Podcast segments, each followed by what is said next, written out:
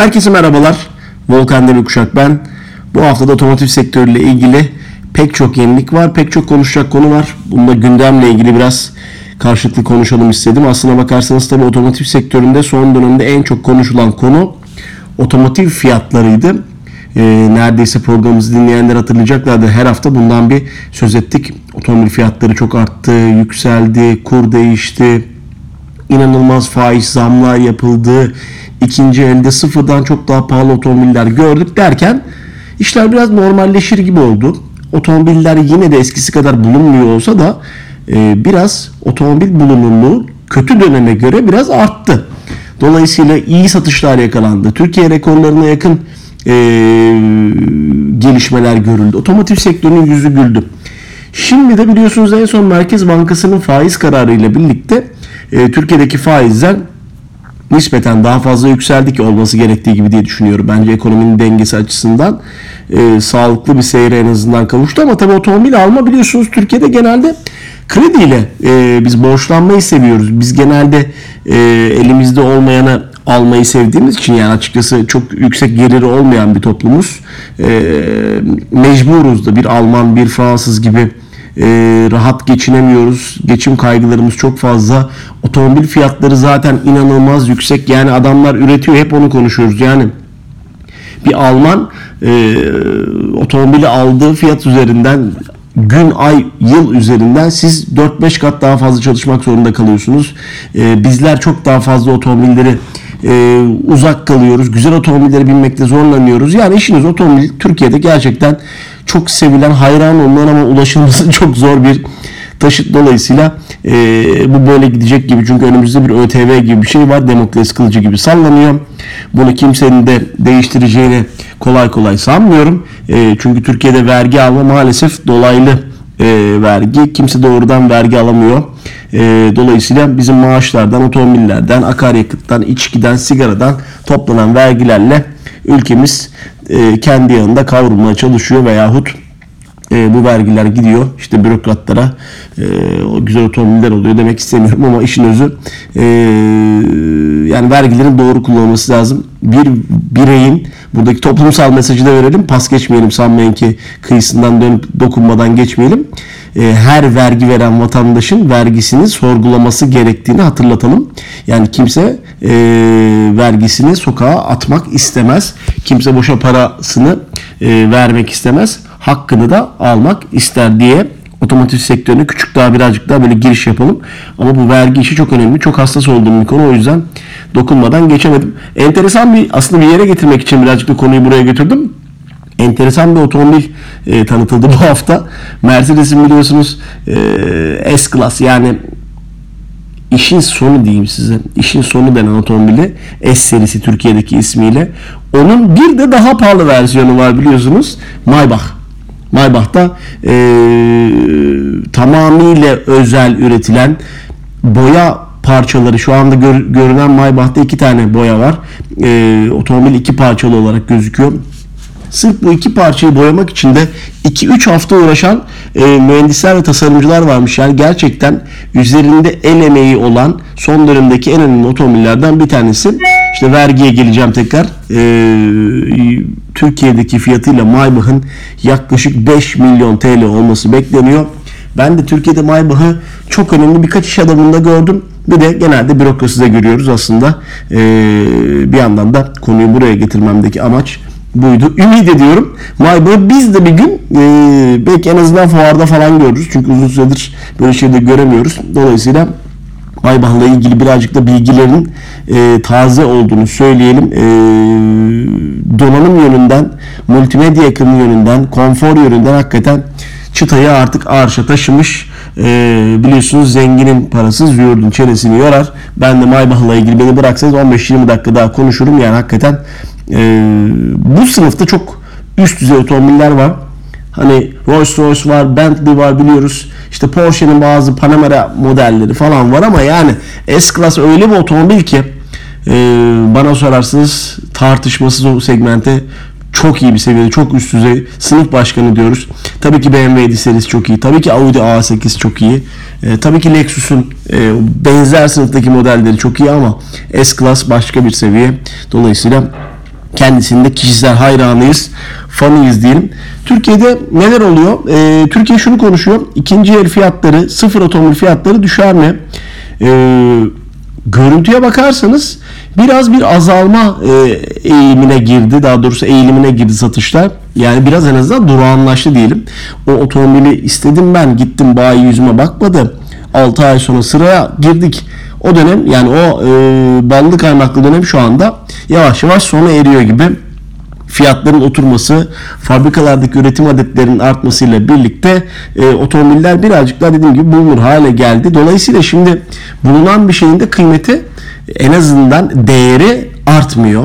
E, normal seviyesinde kalması da bizim için önemli. Bence bu da çok önemli. Bu sayede fahiş karlar elde eden uyanıklar da ikinci el otomobil almak e, pardon sıfır otomobil almak yerine ikinci elde ise çok daha pahalı otomobilleri satmaya e, bundan sonra çalışmazlar veya çalışırlarsa da bunun zararına katlanırlar. Dolayısıyla şu anda sektör bunu konuşuyor. Bazı markalar indirimler yapmışlar. Gerçekten bunu gördüm. İşte Borsa Otomotiv %7 yapmış. Skoda'yı gördüm. E, pek çok marka belli ki yılın sonunda ciddi kur kampanyaları yapmaya çalışacak. Eğer kurlar tekrar eski seviyesine gelmezlerse dolayısıyla birazcık daha uygun fiyatlı otomobiller alma şansımız olabilir.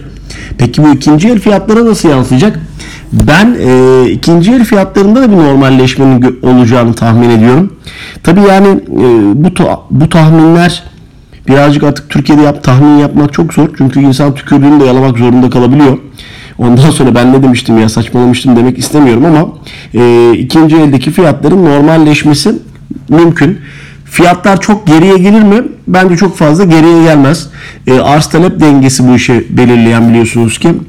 Yani elinizde bir otomobil varsa bir Fiat Egea, bir Renault Clio, e, bir Toyota CHR gibi, e, bir Nissan Qashqai gibi otomobil varsa çok satılan. E, tabii ki bu otomobillere ilginin de arttığını düşünürseniz ikinci elde de fiyatlar yükselecektir. Ama e, sıfırından daha pahalı ikinci el otomobil almak artık e, bence saçmalık. İnşallah bu biter. Bu arada küçük bir bilgi daha vereyim Qashqai demişken. Nissan Qashqai'nin yenisi de artık e, yavaş yavaş yüzünü gösterdi. Fotoğrafları sızdı. E, kompakt SUV sınıfında Türkiye'de yıllardır e, birinciydi. Bu sene Peugeot 3008'e yerini bir bir ara bıraktı. E, sene içerisinde şu anda gidiyor geliyor bakalım sene sonunda kim kazanacak. Ama e, Kaşkaya artık yavaş yavaş e, yüzü eskimeye başlamıştı çoktan. E, yenilenme zamanı gelmişti. Nissan Juke o da gelmeden onu bekliyoruz. Nissan Juke'la birlikte Kaşkay'ın da yenisi yavaş yavaş gelecektir. Juke zaten sene sonu Türkiye'de olması bekleniyor. Aslında bu hafta Türkiye'de yeni satışa sunulan modellerden bir tanesi ki bence çok önemli bir model. Ondan bahsetmeden geçemeyeceğim. Renault'un e, hakikaten satış rakamlarına inanılmaz pozitif bir katkı sağlayan e, crossover'ı Renault Captur'da artık e, yeni yüzü, yeni iç mekanı e, ve hakikaten konfor ögeleriyle yenilendi. Öncelikle fiyattan bahsedelim. Bakıyorum önümdeki notlarımdan da bakıyorum. 211.900 TL'den başlıyor. E, yeni Captur Kick biliyorsunuz yani bu segmentte e, B segmenti crossover'da insanların pek çok beklentisi var. İşte biraz yüksek olsun, tasarımı güzel olsun, ergonomik olsun, konforlu olsun, güvenli olsun, şık olsun. İşte Captur hakikaten buradaki pek çok e, soruyu, isteği cevaplayan bir otomobil. Dolayısıyla e, satış rakamlarında hakikaten Renault at başı yaptı. Çok yüksek rakamlara erişti. Renault da bu kadar büyük yüksek başarı beklemiyordu. Avrupa'da da Captur çok başarılı. Şimdi Türkiye'de yeni versiyonuyla birlikte birkaç e, detay vereyim size. 3 tane donanım seçeneği var. Joy Touch ve Icon donanım seçenekleri. Tabi Captur ile ilgili birazcık geçmişten bilgi vermek lazım. Aslında 2013 yılında e, tanıtılmış bu otomobil bu. E, şu ana kadar da 1.6 milyonun üzerinde bir satış elde etti. Ve Avrupa'da segmentinin en çok satan otomobili oldu. Yani hep bunu söylüyoruz. Captur hakikaten markayı e, farklı bir seviyeye taşıdı. Tabi birazcık da artık donanımları ve konfor ögeleriyle e, kendisini bir üst segmente taşıyacak gibi gözüküyor. E, malzeme kalitesi geliştirilmiş, akıllı kokpit, kokpit tarzı, yüksek ön, ön konsol, e, işte vites kolu değişmiş, gibi pek çok böyle donanım özelliği var. Aslında konfor yönünden de kendini e, geliştiriyor. Tabi otomobilde artık sürüş park güvenlik olmak üzere 3 kategoride sürüşe yardımcı destek sistemleri var. E, Renault'un Easy Drive sistemi biliyorsunuz belki biliyorsunuzdur en azından. E, bu kullanılıyor. Multimedya konusunda kendini çok geliştirmiş dokunmatik bir ekran var. E, normalde 9.3'lük bir 9.3 inçlik bir multimedya ekranı vardı. Şimdi 10.2 inçe e, çıkartılmış e, ve dikkat çekici bir ekrandan bahsediyorum. Tabii modüler bir otomobil bu. Modüler otomobil ne demek? Yani pek çok şey içinde barındıran, kişiselleştirme opsiyonları olan bir otomobil. E, farklı renk seçenekleri var. Bu bence çok önemli. Bagaj hacmi bizim çok üzerine durduğumuz, Türkiye'de çok önemsediğimiz noktalardan bir tanesi. 536 litrelik bir bagaj hacmi var. Bu da e, sınıfının en geniş bagaj hacmi olarak adlandırılıyor. Bunun yanı sıra 27 litreye kadar çıkabilen iç mekan hacmi de hakikaten çok önemli ki bu bence otomobile bindiğiniz zaman en ihtiyacınız olan şey mesela düşünsenize işte gözlüğünüzü koyuyorsunuz, suyunuzu koyuyorsunuz, kahvenizi koyacağınız alana ihtiyacınız var. Yani otomobile biner binmez en çok ihtiyacınız olan şeylerden bir tanesi iç mekandaki saklama gözleri yani böyle gizli saklı gözler hakikaten beni hep çok mutlu eder. Bu çok önemli. Tabi hangi motor seçenekleriyle geldi diyecek olursanız yeni, yeni Captur içinde Hemen kısaca bir üzerinden geçeyim. Ee, 1 litre 100 beygir, 1.3 litre 130 beygir, 1.3 litre yine turbo tabii 155 beygir, 3 tane benzinli var.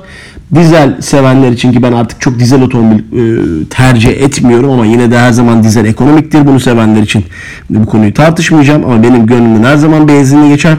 1.5 litrelik DCI 95 beygir ve 1.5 litrelik yine 115 beygirlik DCI motor EDC çift kavramalı şanzımanla e, Türkiye'de tabi iç mekanda da e, kalite ve son teknoloji kullanılmış. E, özellikle dediğim gibi iç mekanda insanların daha çok vakit geçirdiğini, e, daha kaliteli vakitler geçirmek istediğini anlayan ve fark eden Renault mühendis ve tasarımcıları işte 7 ila 10.2 inç büyüklüğünde renkli ekranları sunuyorlar. İşte insanlar hakikaten artık otomobillerde ilk sorduğu sorular eskiden işte Şanzıman nasıl, motoru nasıl, verimli miydi? Şimdi artık multimedya var mı? İşte adaptif şarj var mı? Efendim söyleyeyim cruise kontrol var mı? İşte hayalet ekran diye geçiyor ama biz onu head up display diyoruz. Ön gösterge paneli var mı? Yani eskiden sorulan sorularla şimdi bize sorulan sorular hakikaten çok değişik. Bundan yaklaşık 15 sene önce Otohaber dergisinde yazı işleri müdürüyken yani okuyucu yorumlarını hatırlıyorum. İşte o zamanlar 10 ustamız vardı. Onunla yanıtlamaya çalışırdık birlikte. Onun sorularını e, yanıtlamaya ben de okumaya çalışırdım. Hakikaten o zamanlar turboyu sorarlardı. Şimdi böyle sorular yok. Hakikaten işler çok değişti. Yani otomobilin e, multimedya ekranının büyüklüğü neredeyse şanzıman özelliği kadar geçerli oldu. E, bakalım gelecek dönemlerde neler göreceğiz. Birkaç bilgi daha vereyim size. E, Renault Captur ile ilgili e, uzunluk otomobilin uzunluğu 4.23 metre eski modele kıyasla 11 santim daha uzun. 18 inçlik alüminyum jantlar opsiyonmuş gibi genelde biliyorsunuz işte otomobillerde biz jantı çok severiz. Dolayısıyla bu jant tercihleri de önemli ama ben yine de burada küçük bir not vereyim size. Otomobillerde tabii ki jantlar e, ne kadar büyükse otomobil daha şık gözükür ama genelde jantları büyük olan otomobiller konfor anlamında jantları küçük olanlara göre e, daha zayıflardır konfor anlamında. Dolayısıyla hani devasa jantlar yerine birazcık daha konforlu daha küçük jantları tercih edebilirsiniz. Bu da benden size bir tavsiye edeyim size. Ee, birkaç bilgi daha vereyim size. 1.5 litrelik motorun 95 beygir olduğunu söylemiştim ama 240 Nm tork var. Manuel şanzıman varmış. Pek manuel şanzımanı tercih edildiğini sanmıyorum ama genelde otomatik şanzıman olan versiyonlar 260 Nm bu tercih edilecektir. Bunda 7 kademeli bir EDC şanzıman var çift kavramalı. Hakikaten ee, bu da önemli. Renault Captur ile ilgili son sözlerimi söyleyeyim size. 346.900 TL'ye kadar başlayan giden fiyat listesi var. E, 211.900 TL'den de başladığını e, söyleyebilirim. Tekrar Türkiye'deki otomotiv sektörüne dönecek olursak e, eğer otomobil almak istiyorsanız iyi bir araştırma yaptıysanız da şunu yapın birazcık fiyatların oturmasını bekleyin. Bence birazcık e, kampanyalar geliyor gibi markalar indirim yapmaya sıcaklar otomobil ellerinde olduğu müddetçe eğer olur da fabrikalarda tekrar bir eskisi gibi bir problem yaşanır. Otomobil üretiminde aksama olursa işler eskisi gibi tekrar kötü hale gelir. Fiyatlar e, ikinci elde daha pahalı hale gelebilir. Ama ben öyle bir şey olacağını tahmin etmiyorum. Ümit ediyorum ki bu pandemi belası da artık başımızdan gider. Keyifli keyifli otomobillere bineriz. Ee, bu haftanın bir konusu daha vardı. Ee, bir yurt dışından otomobiller gelir Türkiye'de ikinci el fiyatları ucuzlar mı? Onu zaten e, geçen hafta dinleyecekler, dinleyen arkadaşlarımız, dinleyen dinleyicilerimiz hatırlayacaklardır.